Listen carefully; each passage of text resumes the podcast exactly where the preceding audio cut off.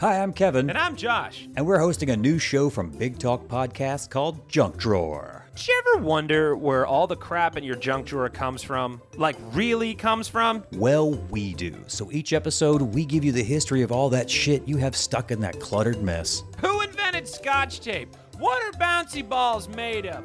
What is an NFT? And to keep you guessing, we'll be swapping off hosting duties each episode. That's right. The host is going to pick the topic and rock out some sweet research, and the other one sits there and learns. So join us every two weeks as we go rummaging through our junk, Junk drawer. drawer. Wait, junk drunk drawer. Already- We already did We- it. We're good. We know. Okay, all right. Oh, you want to do it again? Kevin and Josh will reveal a lot about all of the stuff that you forgot. Some of it may come as quite a shock. It's just lying in your junk drawer.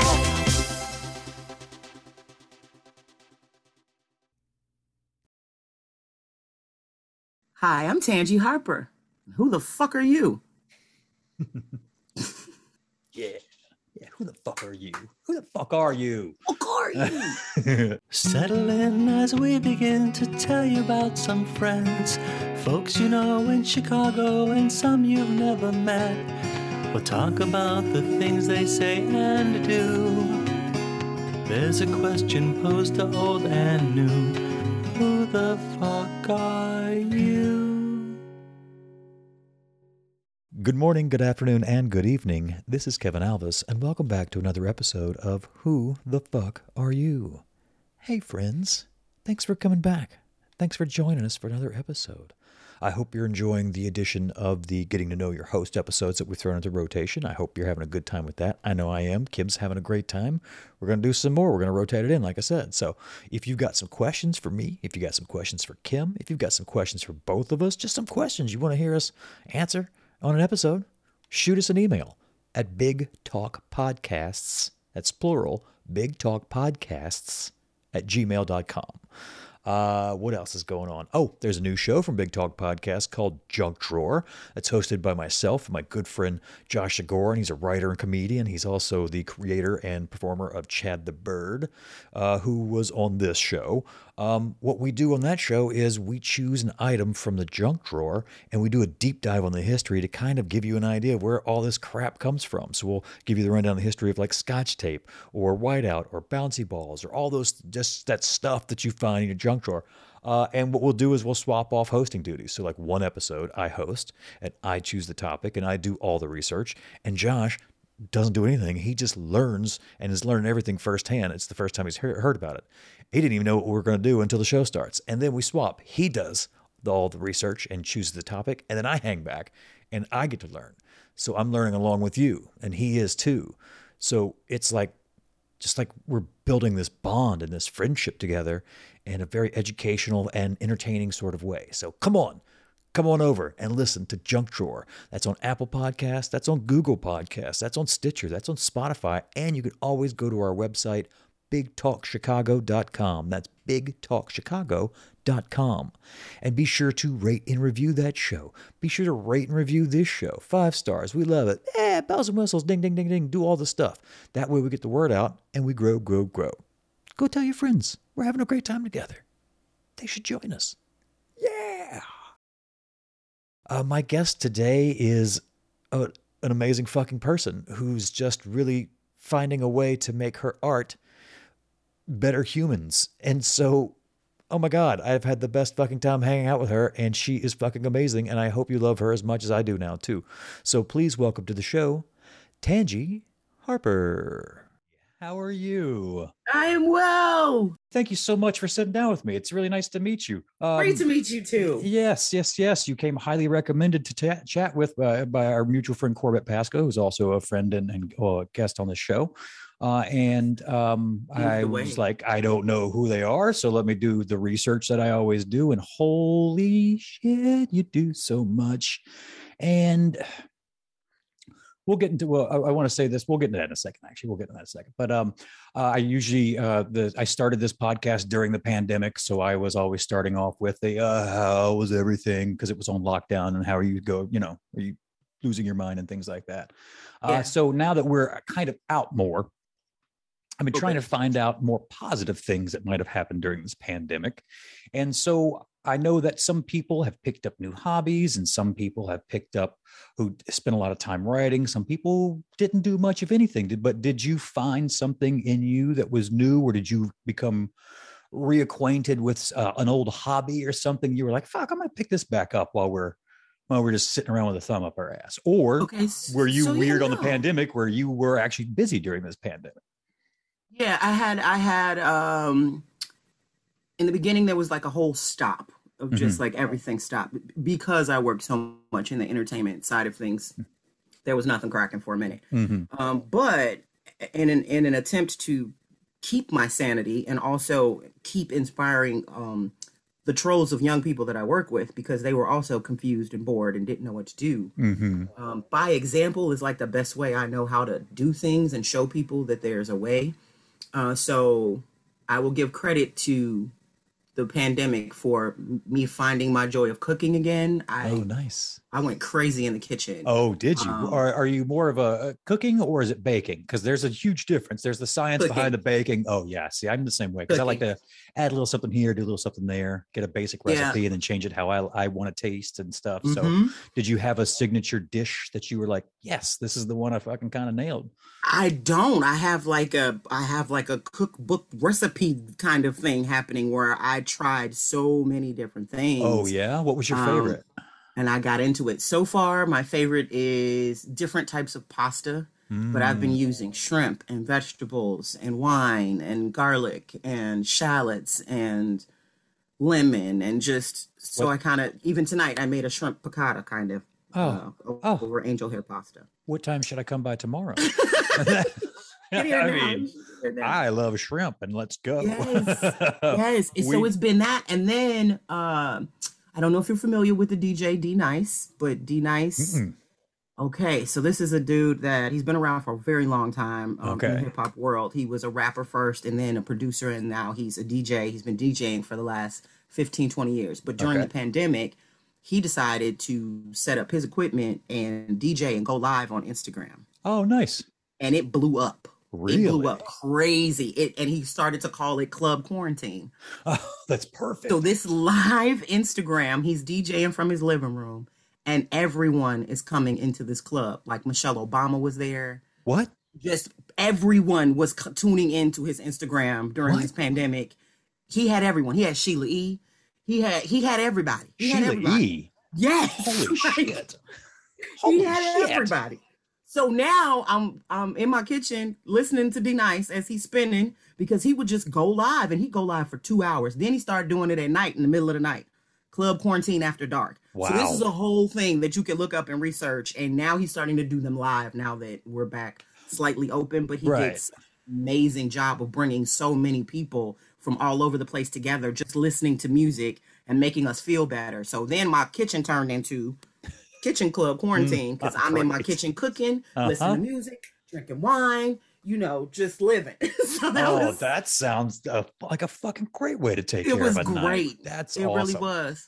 It's to the point now where I will go to his Instagram just to see if he's gone live or if he saved any of the sets because I just love to listen to music and cook in my kitchen. Um, but he's so popular now, it's ridiculous. I'll have to look did that up because that's, I mean, thank God for fucking uh, th- one of the few times I was like, thank God for social media because Yeah. it was more than just chatting with your friends and things like that. So many came people came up with full sets like that, worked on all this Mhm. great music to put out. Um, people went on Twitch and basically built their own TV stations and things like that, just to be able to still help entertain, but also keep yourself entertained and Yeah. and the art flowing. So that's one's fucking great. I love it. And Michelle Obama and Sheila E. in the same place. Everyone, Come on. Donnie Wahlberg, like everybody was in there. it was ridiculous. He was like, "New kids on the block checking in," like, pew, pew, pew. like they it was comments. It was just, it was so much fun. Oh god, So yeah. I, hope he saved all that because I mean, because that usually saves all the comments too, if I'm not mistaken. And you've got all He's just so popular now that now somebody's running that Instagram because if he does go live and, and he does a set now, it'll only be up for a couple of days and they'll take it down. Mm-hmm. And now it's a lot of promo and pictures and stuff that he's doing. He's all over the place. So D nice. You hear I that? We're, we're coming for you. We're going to get you on the show. We're going to talk about this shit. That sounds fucking awesome. That is amazing. he got merch and everything. So then I took a page out of his book and I was teaching a lot before the pandemic. And Mm-hmm. I have a really popular adult beginner level hip hop class. Mm-hmm. And it was at Hubbard Street before they tore it down at the Lou Conte Dance Studios, which did not make it through the pandemic, so that building is now gone. Mm. Um, and it was also at the American Rhythm Center, which used to be inside the Fine Arts Building. okay. Um, so so popular that when this happened, everybody was like, "So Tangi, what are we doing?" And I was like, "Guys, like the studios are closed. I was Like, what do you want me to do?" I don't. I don't know. So I was like, uh, I mean, I could go live from my living room. And I did. So I- I did that for about six months. oh, I just fantastic. went live. I taught dance class from my living room. It was free. Um, anybody could take it. And that went really well. And then I had a young, one of my old students told me about Patreon. Mm-hmm. And I didn't know that Patreon was this app, this whole site where you can, it's like your fans, if you have fans that want to get a subscription and they can take your class and they can do it that way. So after giving it away for six months, I took it and I put it on Patreon. Um, and now I have like eight patrons that consistently take my class from different places. That's amazing. Jesus. All the things I learned. I knew nothing of Patreon. Just like Jeff Goldblum said, life will find a way, and by God, it did. I mean, Jesus, everybody just seemed to find their uh, their little spot to be in, and that's amazing that you were still able to do what you do and still be able to keep people entertained and also keep them busy, Yeah. especially for like because I was going to say this a second ago, and I, I will go ahead and just go ahead and dive into it because we're here. Because I am uh, these days, I don't have a sunny outlook on things, especially when it comes to people. they are, for the most part, kind of terrible. People are trash. But um, going over the things that you do and the way you have set up your art to help people and to push the positivity that we need in this world out into this world might almost change my mind on some things because you just seem to be a bright spot uh, in this shitstorm of a fucking community we live in and slash world by I mean com- by community. Um and I, I give you fucking kudos because it takes a lot. And well, let's let's get into this and just let's let's let's so we can dig in. Um, first off, Tangi, I want to find out uh, as always because this is a Chicago-based podcast. Um, are you originally from Chicago or are you a transplant in Oh, I am originally from the city, from Chicago. from Chicago? Where'd you grow up? What, what area? Southside. Uh, I was when I was baby, baby. My parents were uh, where I am now, which is Mhm. Roseland area. Okay, Uh, then we really stuck our roots into Bronzeville, and we were in Bronzeville for quite a while. okay, Um, my parents have their own amazing, hilarious story. They were broken up and gotten back together a bunch of times, and then divorced when I was in high school, and then remarried after I was done with high school until my dad passed away two years ago. So they have an amazing, hilarious story. But one of the times that they were broken up, dad was in the Hyde Park area while we were in Bronzeville hmm and so I would bounce back and back and forth between Bronzeville and Hyde Park slash Woodlawn area.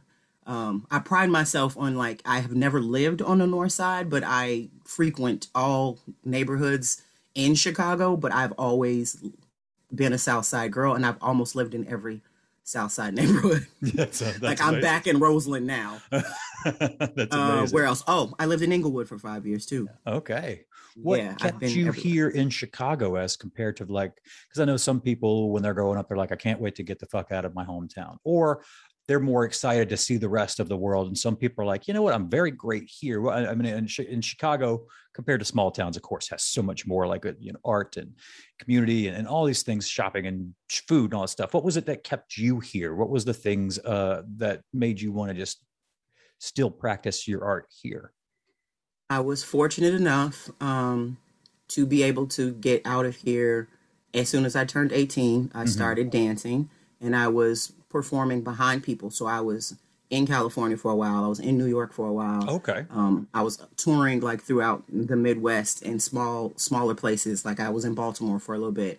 And I think after being in the two places where everybody assumes you should go if you are an entertainer or dancer, New York and Cali, New York had a more homey feel. Like I understood the New York attitude a bit more. Mm-hmm. Um, and, and in LA, I was like, fuck no, like no, y'all are crazy as shit and plastic as hell, and I can't. Like I was just too Chicago for LA, and I was Right, like, I right, right. I can do this. Your I can visit, but I can't. That's live about here. it. Can't live here, and so I think when I came back home, I wanted to be an example of you don't gotta go in order to make it. Like you don't have to leave in order to be successful with your art. It, it may change, it may not be exactly what it was, but you don't have to leave. And then why don't we not create the safe spaces and the opportunities and the lanes in this city, which is just as great as LA and New York? Absolutely. why do we not create those those avenues and those lanes here and how can i be a part of um, that change that i wish to see and i think that's what's kept me here the longest because i've been everyone's like giving me an opportunity to leave i had um, somebody asked me to go run a studio in alaska Wow. and I could have done that. Right, I could have gone to Atlanta at any moment. I got a lot of family down there. Um, I was invited to come live in LA, and I was like, yeah, I'm good yeah. now. And so, yeah, being here has been more about showing the young people that I work with that grow up and turn into adults that it is possible for you to find uh, your space and, and build your city up. I'm also really sick and tired of the shit that gets talked about Chicago. you know Um, it's i agree it seems like it's just especially from the outside because I, i'm not from here i'm a transplant Okay. and i get a lot of the outside calls of like you know the news says something about the uh, the the murder rates up today in chicago blah blah and so i immediately get text messages and calls are like are you safe are you okay and i'm like yeah tell you it's Wellness checks. yeah it's fine i mean just just because they're telling you it's a war zone it's not a fucking Mm-hmm. war zone there's spots and there's things going on and it's being hopefully dealt with but it's yeah, everybody calm down it's not a shithole it's not like It an not. apocalyptic wasteland of burning garbage cans and shit. and the way they talk about it and the way they sensationalize what happens in certain areas definitely makes other people have a stigma about our city Mm-hmm. um, that I don't share. I do acknowledge that it is tough, um, but I'm one of those people that feels like I have the right to talk about where it's tough and why it's tough because I'm one of those people that will do the work that's necessary to change whatever's wrong. I'm not just going to talk about it. I'm Right. not just going to yell about it and amplify it. I want to know how we can make a difference. And most of this has to do with adults who have just given up. They don't see the purpose of providing resources and, and space for young people to grow into the mm-hmm. adults that they want to share this earth with. And then they shrug their shoulders and they, you know, wash their hands of them and Right? assume that this is just the demographic. Like this is just who they are. And it's absolutely not. No, You know, a lot of them haven't been given a chance to even find out who they are before they're I'm being told. Yes, I was just about to say the same thing because I mean, it's just. I, I find, I mean, I don't have kids; I have cats. That's one thing. But they, like, I find that a lot of adults these days, for some reason, or maybe and I think it was the same way when I was growing up, is that you hit a certain point in your life and they're just like, "Well, don't you get it now?" It's like, no, I'm still just fucking twelve years old. I don't get it. I still need guidance. I still need help on becoming a human being. And and and, That's and- one of the things that I- being, you know, exactly. That's the part. That's the yes, part. We got too many Okay. regular shitty human beings. We need some good ones. How do we how do we help motivate them to being the kind of person that I would want to live next door to, Mm-hmm. or the kind of person that I don't mind sharing my whole community with, or helping? If somebody knocked on my door and asked me for sugar, I wouldn't freak out and be like, "Who the fuck are you?" Like, hashtag Who the fuck are you? There you go.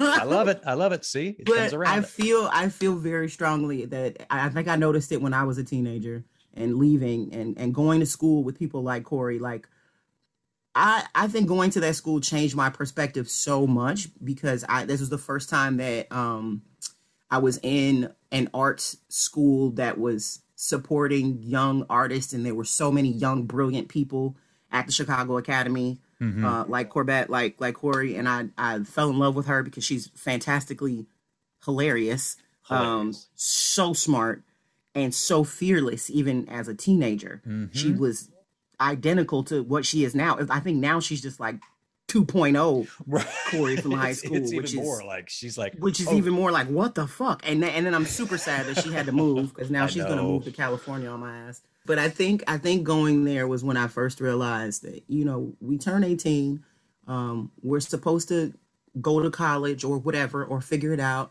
and and that is the moment where, for a lot of young people, it just changes so fast. Like you're 18 and you still had a curfew. you graduate, and now everybody wants to know what the rest of your life is going to look like. Absolutely. And You're going to school, you got this figured out, you got this figured out. You're like, but yesterday I had to be in the house at 11:30. Right. Like, had to You- ask your me you permission for everything. you didn't trust me to be out past midnight because nothing ever good happens after midnight. And now I've got to go. That's why I, me personally, when I finally went off to college, because I went to junior college for about a year, then went to a, major Good. university. Mhm. And then that first year in that major university, I completely failed out because I was given this freedom all of a sudden to do whatever the fuck I wanted to do. And I was like, I've never had this before. So I just didn't go to class. I hung Like, out, how I do enjoyed you- my right. life, you know? And why does no one tell you that this is about to be the reality that smacks you in the face? They just go get ready for college. Mm-hmm. Right. They give you a, a trunk, they give you a gift card or two, and then they send you. Like there's no real conversation about, okay, um, if you decide your classes are gonna start at nine o'clock in the morning, guess who's waking you up and getting you ready for class? Right. The last four years of your life, it might have been your mom, like I- making sure you got your butt up. But I think all high schools at a senior level should have a class called Going to College. And they're like, here's a class on how to go to college. This is how you get your classes together. This is how you live in college. Don't forget to do this shit, you know, and that's the kind of stuff. You're like real world practical stuff. that you need practical to life learn. experience that it, and it, it doesn't cost anybody to just go back and tell the kids this stuff it doesn't cost you a thing to Except- just Probably cost you know the less 'cause saying, they would call you I hate and love I hate and love at the same time um what I could do like what uh, what what I what is it if I knew then what I know now uh-huh. that one Yeah. and I'm always like yeah if I knew then what I know now well how about I go tell somebody that would benefit Yeah, that might have been in that. that space Yes. Because you can do that. It's just going to be in a different form of a different human being. You can pass that on. And on. isn't that a wonderful way to pay it forward? Like Mhm. all these things that we're supposed to be doing to help one another out. One of the easiest things you can do is give somebody the information that needs it. And if it's a person that's younger than you, that will then, I think some adults are afraid of young people just doing so much better. There's a jealousy factor with some parents. I think when their kids do well and they don't, they don't encourage their children to go beyond where they went or Right. beyond or do things that they didn't do and it freaks them out and scares them um if your Yet kid this whole time they're working to get different. them to be at that point. They're like, "This, I'm trying to give you this stuff," and it's like, when they get the stuff, you're like, "Oh, you got the stuff. You didn't work hard enough for it." It's like, "What? You what? You, you, or you taught me how to do I it have right." a, an amazing opportunity to do something that you don't know anything about because that's not your lane right. and you want to stop me because you want me to do it the way you want me to do it Mm-hmm. Mm-hmm. which is completely like what what was the point of giving your kid all of this head startness if if the minute your child goes i think i want to move to poland. And you're like what you gonna do in poland? I don't know. I don't know, but I'll figure it out. but i think i want to go.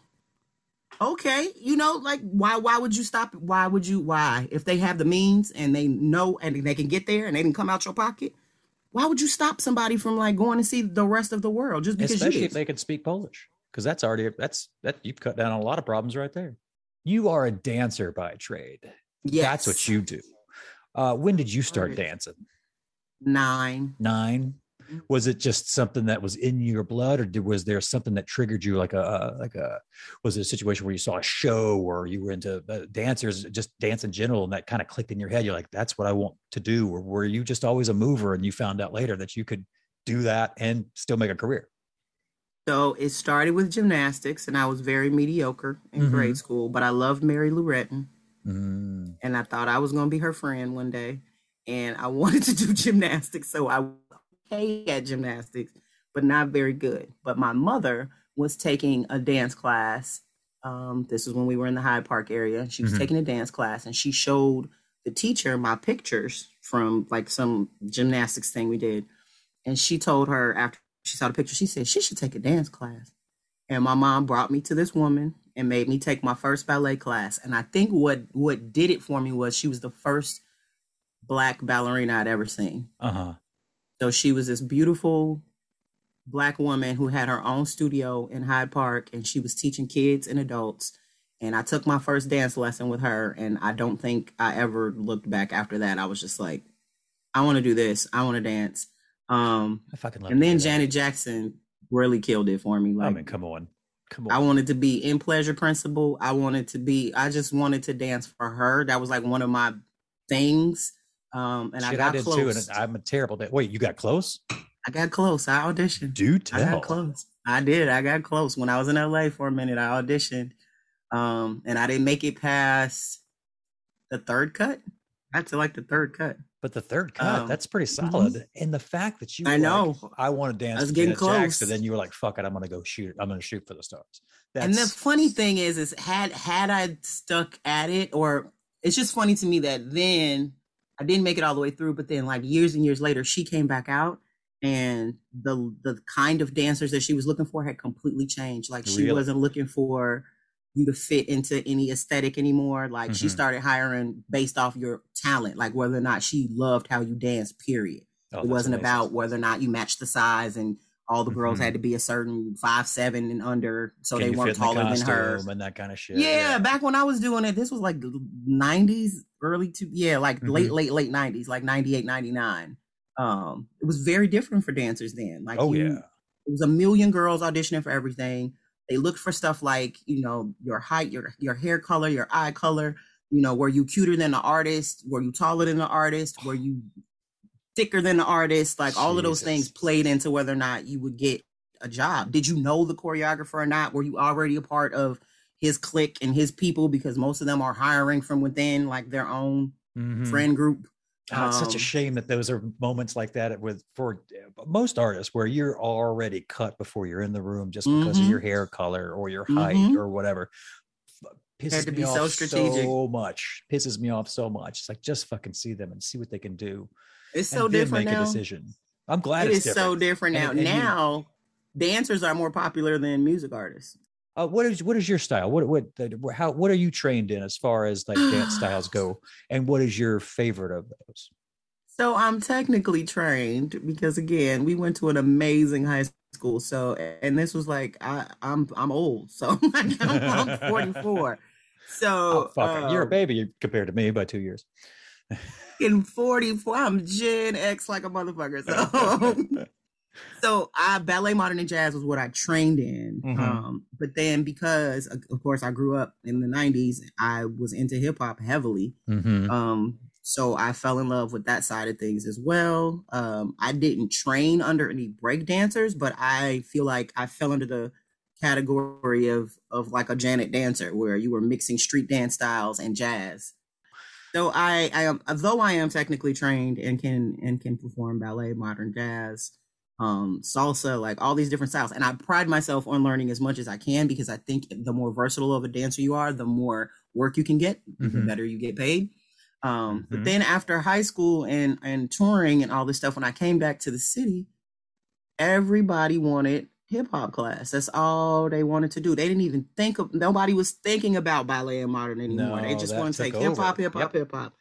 So I started teaching it when I was 19 years old, and Oh, I've wow. been teaching hip hop for the last 20 some hard years. Wow, since you were 19. That was when I like first that. started teaching at the Southside YMCA on 63rd and Stony Island. And here we are, you still being able to do that and still bringing new new art to new people and then taking these this this dance revolution and passing it down through generation to generation. And I fucking love that. That's and part of it was acknowledging that it's not mine anymore. Like hip hop was mine when I was a teenager, and I Mhm. could own it and love it and do all that.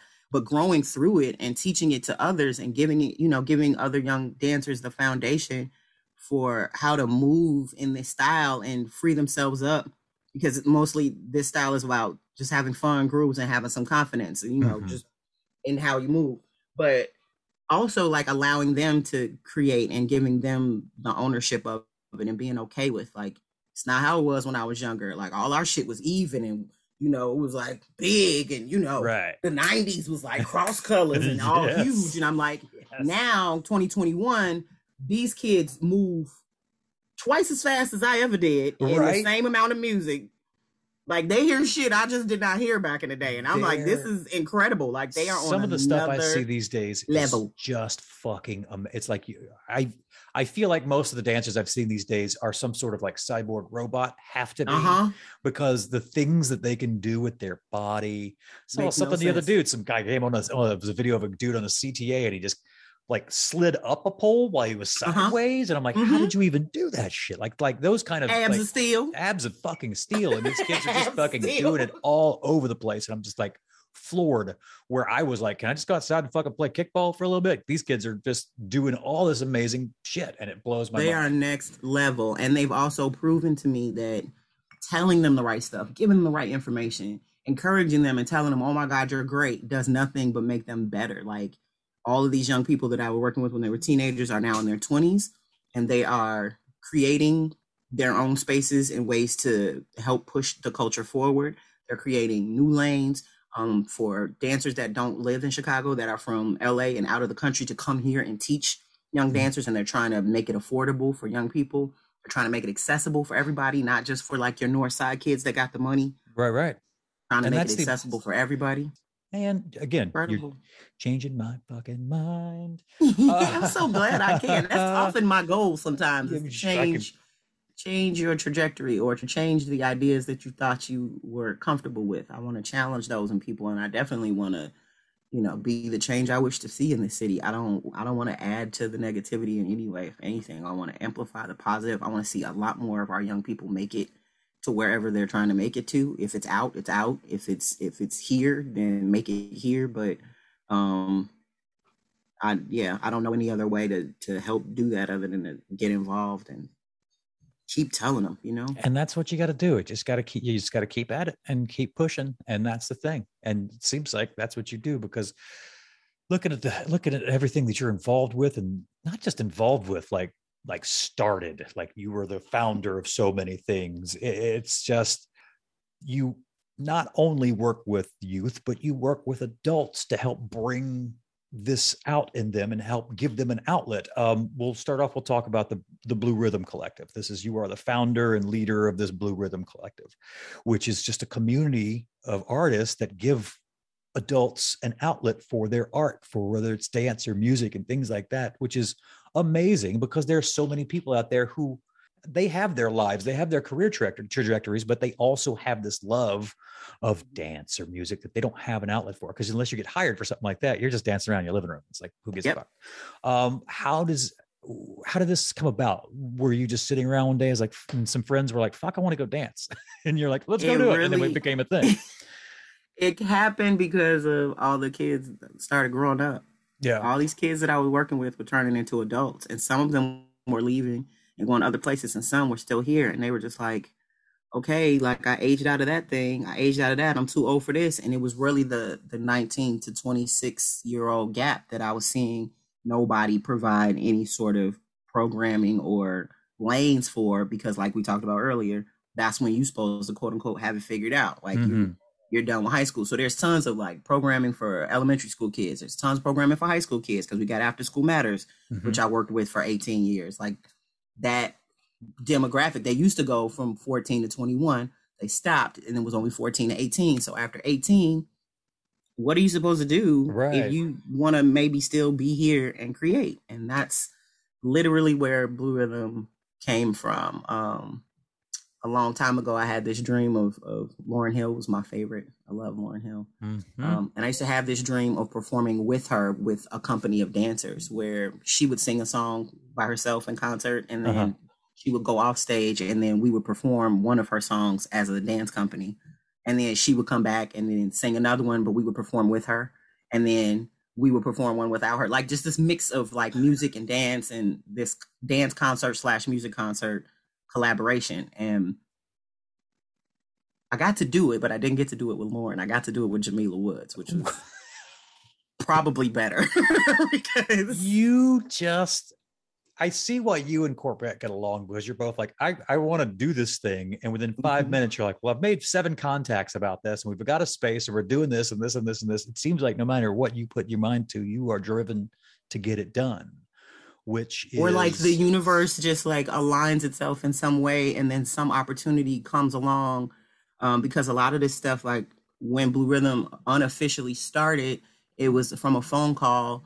Uh, um, mariah neuroth is a wonderful person that used to work with yca um, she's in new york now. She also works for the reader. So at one point she was working with lyric opera and she called me and was like hey there's this pilot program where they want to um, help a group of people put together a story that has music and dance in it. She was like, "Do you think you could get some people together and like you want to try this out? And I was like, I've been, Uh-huh. planning, I've been planning this for years. Hold on, let me get my, my, my dream book out. So yeah, Slam. so I called, you know, my favorites, the people that I knew that would help me out, and I was like, I need somebody that can write songs. I need somebody who can play. I need somebody who can sing. I need some dancers.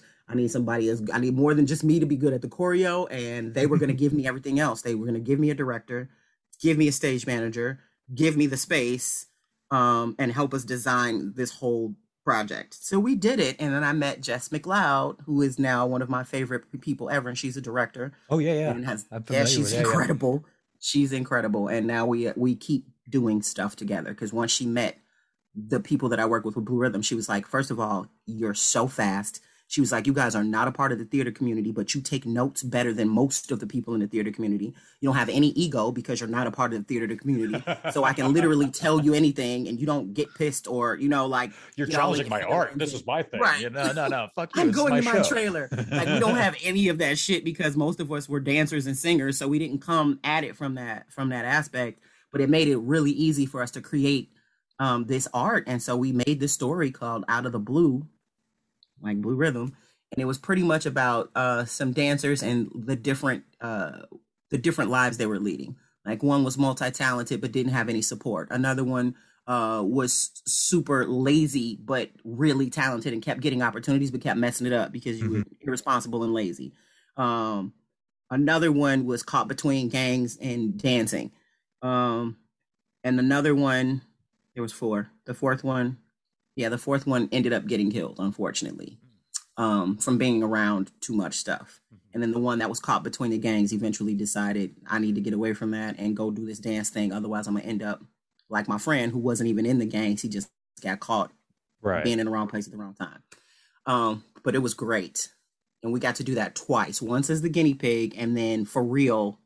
And they put us on the Harris Theater stage. Oh wow. What Like- a great opportunity. What a fucking great opportunity. It was insane. And so after that, it was just like we're just gonna keep keep doing it. And it, it depends on like what kind of projects we get. So I developed the Blue Rhythm Collective into two different parts. The collective is more the theater art side, where Mhm. if someone is doing a play and they want dancers and choreography, they can call us and we can provide that for them without them without us having to be in house the entire time. Like Right, we in a very shorter amount of time can take your script. Um, if you need music, we can do that too. But we can take your script, we can score it if you like. We can choreograph the spaces, and we can provide you with the dancers. So all you have to worry about is your blocking and your actors and your costumes, and then we put it together and you know rehearse it and space it, and we go. That's, That's one amazing. aspect. That's amazing. The other is um, we create stuff from the ground up, our own stories, and we add music and choreo and all of that, and we find a, a director. So far, we haven't had to find one because Jess constantly is like, "Yes, I'll do it. Yes, I'll do it. Yes, I'll do it." And that's the thing Um, is when you find your team, like the team of people that you can work with, and they're always there, and they you all kind of speak the same language, and you know where you're at, and you're on the same page. It's fucking magic in a room, and that kind of shit. And we get shit done. Yeah, we get people- shit done. people show up prepared. They've done their homework. They're here to work, and that's yes, the and that's the fun part about working in the arts is when people come ready to work, and then you get in a room and start putting all this magic together, and it just becomes it. a thing. Nothing beats it. I agree with you on that. it's like no better work ever because it doesn't feel like work at all. So during the pandemic, Jess called and was like, "I've been thinking about this thing for a long time." She was like, "And I can't think of anybody better than Blue Rhythm to do it with." She was like, "But it's it's tied into the red line," and she's like, "I'm thinking about the red line as a a blood vein transit that goes through the city's heartbeat."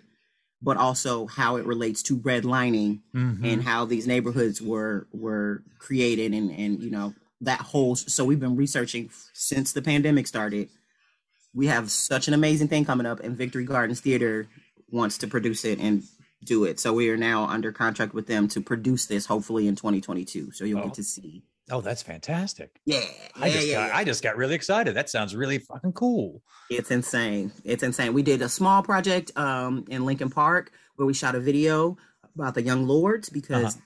Lincoln Park used to be completely Puerto Rican neighborhood before Uh-huh. it was gentrified and they were all moved to Humboldt Park. But there was a gang that was um, re- they were influenced by Black Panther Party and they were a young Latino gang called Young Lords and they had sit-ins and they created free breakfast programs just like Black Panthers did Wow. um, but the leader was he was killed inside a church over there. They definitely executed them. The rest of them are in hiding and, and on the run all over the place, um, because the FBI still wants the young lords, which is ridiculous. but we did a video at Lincoln Park High School, which is where they started their gang Uh-huh. when they were like 13 or 14 years old. So that was like our first little teaser of like what these stories could end up being like. Because if you go to Link- Lincoln Park now, you would never know that Oh, that No, no. looks. no. You know what I mean? Like there's a Walgreens in a church. There's a Walgreens that used to be a church Mm-hmm. where a lot of this stuff happens, and you can only tell because the top of the Walgreens still looks a little bit like a steeple. And so I'm like, this is so washed. Like you would never know that any of these things happened in this neighborhood. Oh, So- absolutely not. The only thing I know about Lincoln Park over there is there's like there was the, the one theater, Greenhouse, and Mhm. then uh, uh Party Time. Yeah, that's where the bars. John Barleycorn used to be over there, and all these you know scantily clad young women and these broed out old douchebags just fucking hanging out. And then it's like that's what that's what I know about Lincoln Park.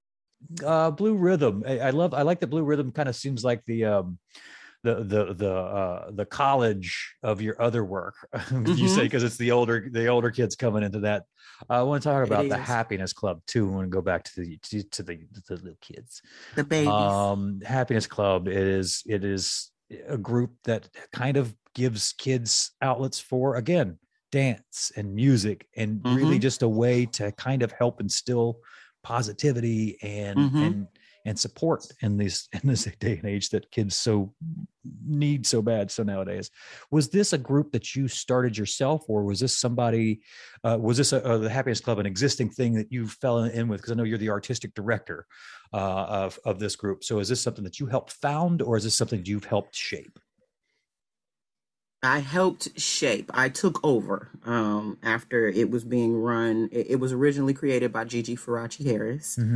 Um, I used to mention her with a lot of admiration and love until uh, she became an avid and over the top Trump supporter. no Um, no I know she broke my heart. She and and not just because you support Trump. That's just that's just dumb. That's fine. it was more like um one day she put up a picture of the Statue of Liberty on her social media and said, um, "If you don't like it here, get out." or if you're so sick of this country, get out. And Statue of Liberty was like pointing for people to leave. So I commented under and I was like, this cannot be coming from the same woman that started the Happiness Club. Because doesn't- you are a white woman. It just made me rethink everything that I knew about her and even what she was Mm-hmm. doing then. So she started it in the 90s. She claims that um, there was a kid that she knew that saw a drive by and they were really affected by it. So she decided to start this group um, where kids could come together, talk about the issues that were happening in their community, create songs about it, then go out into the community and perform the songs as a way to encourage other young people to not get involved with gangs, to not smoke, to stay in school, that kind of thing. Super Mickey Mouse Club type, you know. right right right Back in the day, the best way I used to Positivity, explain it was like Kids Incorporated, like a Kid Rock Ah, concert. yes kids with- incorporated Yep, with positive music. So I came on in 2000 as just a choreographer. Um, she wasn't running it because she was sick. Her sister had taken over at that point. Then they decided to give it to the music director at the time. And then after she took over, she started to sort of shift things like anybody does. If you Mhm. put somebody else in leadership, they're going to change the way things are being done. yeah absolutely. So she started to change things and they didn't like the way she was changing it. So it turned into this big, huge conversation that I got invited to that I didn't feel like I had any place being at. Um, and she stepped, they, the board had her step down all the way. The woman that was music director, Sasha, ran it until 2006, but she was training me the whole time without me knowing it. Around 2006, she started to like not come. She would be like, hey, um, I got something to do. I won't be there at this time. Make sure you're on time. Make sure you do this, this, this, this, and this. So she started training me by not being there and just giving me directions Oh, and having yeah. me run rehearsal. And then one day she was like, I'm out and I'm putting you in charge. And I was like, what? oh. So I've been running all it since sudden you were like, oh, 2007. 2007. Wow, wow, wow. I've That- had it longer than the woman that originally started it. It sounds like fucking better. So that's that's it is so thing. much better because her her legacy and the kids that she worked with that were in the group all still had issues. But I'm like, it just made me rethink everything about her. I was like, you are not the person that I thought you were. And the difference is my track record with the people that I have worked with, these kids turn out amazing. And it took me learning about adolescence and like how young people, or just not even learning, but remembering what it was like to be a young person um, Right. and growing up and like yeah. what kind of space would help me thrive? And then we started to really get into like who they were. I care about who you are as a person, I just how great you dance. Like Right. I want This you isn't about great. that. Yeah, this isn't just about that. This is Be a just- great dancer, but if you're a great dancer and an asshole, or you're a great singer and you're you're a dick, like Nobody, nobody wants to hire you. Who gives a fuck? Nobody wants to work with you. And when you leave here, you're leaving the happiness club. Most of them age out at like 21. Some 18 Uh-huh. because they go off to college, but the ones that stay are there until they're about probably 21 years old. So when you're done with this group, what kind of person are you and what are you going to do? Tangy, you make me wish I had a Tangy in my life when I was growing up. Um, if anybody's interested in in joining the Happiness Club, like how can people get involved with this? Uh, is it not just kids too? Like, do you take vol- adult volunteers to help come in and for like concerts and things like that? We absolutely do. So there's a couple ways. So we have a website, thehappinessclub.com. Uh, and you can easily find me on that website. It'll say you can email Tangi directly. So you can always email and request. We do have auditions. We only do um, call auditions like once every two years because normally we get too much of a response. And then um, the kids that come don't understand the commitment level and it's not huge but it's ongoing so Yeah. it's every sunday for about three four hours of rehearsal. And then whenever we have shows in the summertime the shows are are hefty. Mhm. and during the school year it's less because we respect school schedules. But you can always email me. Uh, we're on every social media platform possible. You can always inbox if you're interested. I like taking kids word of mouth better than i do um, the open call auditions. Mhm. word of mouth means somebody knows you and knows me and knows the Mhm. group and thought about it and was like you like good fit. Like you, You should probably check this out. Yeah, those that. kids last way longer than me putting up a blast and going can you sing? And you dance? You like to rap Would you like to come. Because then they come and what you don't understand is uh, not you specifically but what people Right. don't understand is is our our programming and setting is a lot different. We are part arts and education and we are part social club. So when you come to a rehearsal it's not like everybody sit down. Here's dance portion. Da, da, da, Mhm. da, da. it's not. They come in they speak they say what's up?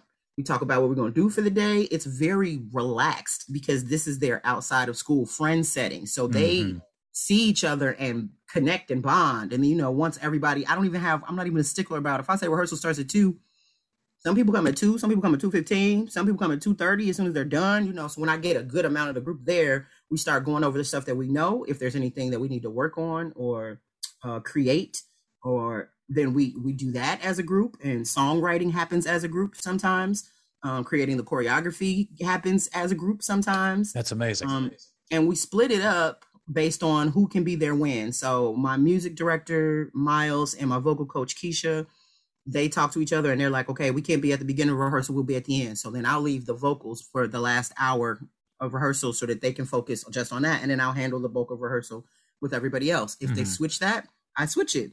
So it's very, very chill, very loose, but it's very both things. It's like, yes, we're going to work on raps. Yes, we're going to work on music. Yes, we're writing songs. Yes, we have all this choreography. Yes, you need to learn the show. But also, too, if there's 25 minutes where I'm over here working on that and there's nothing going on, hmm they can do their homework.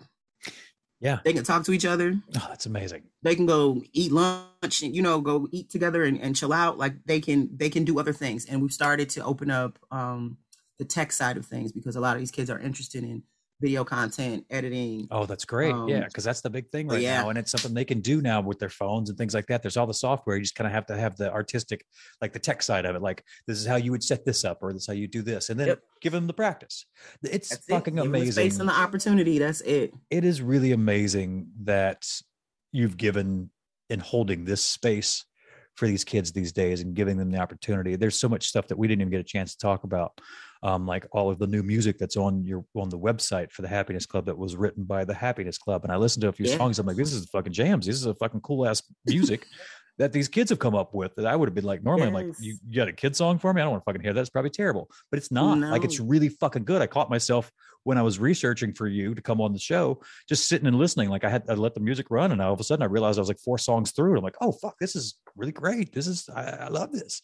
So congratulations to be able to run this for this long and just really give the kids this space and still keep such a great heart about you. I think is an amazing feat. You seem to be a really really awesome person, and uh, it's been fucking really cool to get to know you and chat with you tonight.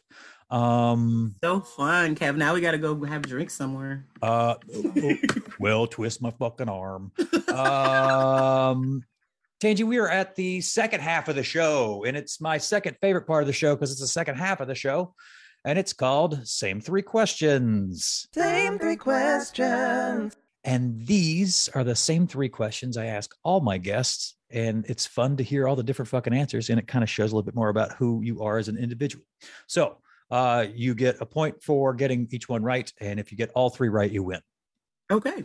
So the first question is is if you could have one superpower, which would it be and why? Mm. It's tougher than you- Invisibility. Think invisibility, yeah. Okay, what is it for invisibility with you? Because that's actually I've only had that answer. I think maybe once, maybe twice. But what's it? What's are are you- are you a pervert? Are you secretly a pervert? And you want to sit around and watch people in the showers like in the like it was an '80s movie, or do you want to be like you want to be like a spy It's more- ninja? Sometimes I wish I could be a fly on the wall. Mm-hmm. That's part of it. But then the other shit is like the amount of things I could just do and get away with, and nobody knew I was there. Oh yeah, you Like I just so- go take all the money I need, and nobody ever saw me. You could just Like, spend, you know, could be at you could just spend all your day at Six Flags and have the best time. Nobody and would ever nobody know would know. there, I could sneak know? on a plane. Oh, I God, could, yeah. You know, invisibility. No it's great. I like invisibility because that's fun. That's always that's always a good time. You can always you can get into some good some good trouble with invisibility. Good I like trouble. that. Yeah, yeah. That's what that's what we like. Good Yeah, trouble. good trouble good trouble. Uh okay great. Invisibility. You got that right. That's a great answer. So you got it right. Uh so perfect. That's one one so far that's number one. Number two question number two. If after you died you were reincarnated as a sandwich which sandwich would you want that to be now this can be like a regular sandwich you're super into or it could be a sandwich that best represents you It's gonna be a Reuben. Mm, I think you're my second Reuben. What what is what is it about the Reuben for you? And, and is it just because it's your favorite, or do, does the, the the Reuben describe you in, in, a, in a way? It it might, and I never thought about it like that, but I'm gonna go with yes. It is my favorite sandwich. It's Okay. like an addiction. Like whenever I see that somebody has a Reuben, I have to try it to make sure that it is good and right. I'm sure Oh. strangers fucking hate you. You just roll up like, I'm like, give you got a fucking sandwich. Bring like, it to me. Bring it right now. it. Let me taste it. Let me taste it. Let me taste it. Um, so the local diner's like, fuck, Tangy's here. Everybody hide your sandwiches. dead ass. And if it's wrong, I'm gonna say something. So the other part of it is like it's just such an unusual combination of things that go Mm. really well together. I love And that. And that just that made me think of like maybe it does kind of describe me a little bit. It's I an like that. Combination of things that surprisingly goes super well. a lot of things that cover a lot of bases, but it makes one delicious sandwich. Oh yeah, you know, Who Tangy, I don't, thunk I don't know you for Thousand shit. Island I had hundred percent sauerkraut? right? but I'll hundred percent back you on that. You definitely are a Reuben. I give you yes, kudos for that. Absolutely, I love it. All right, Yes. that's great. That's great. You got that right. That's two. You get two for two so far. Invisibility, Reubens, both right answers. I had them written down here. I guessed. Uh, and our final question. Hey, Tangy, blue or green?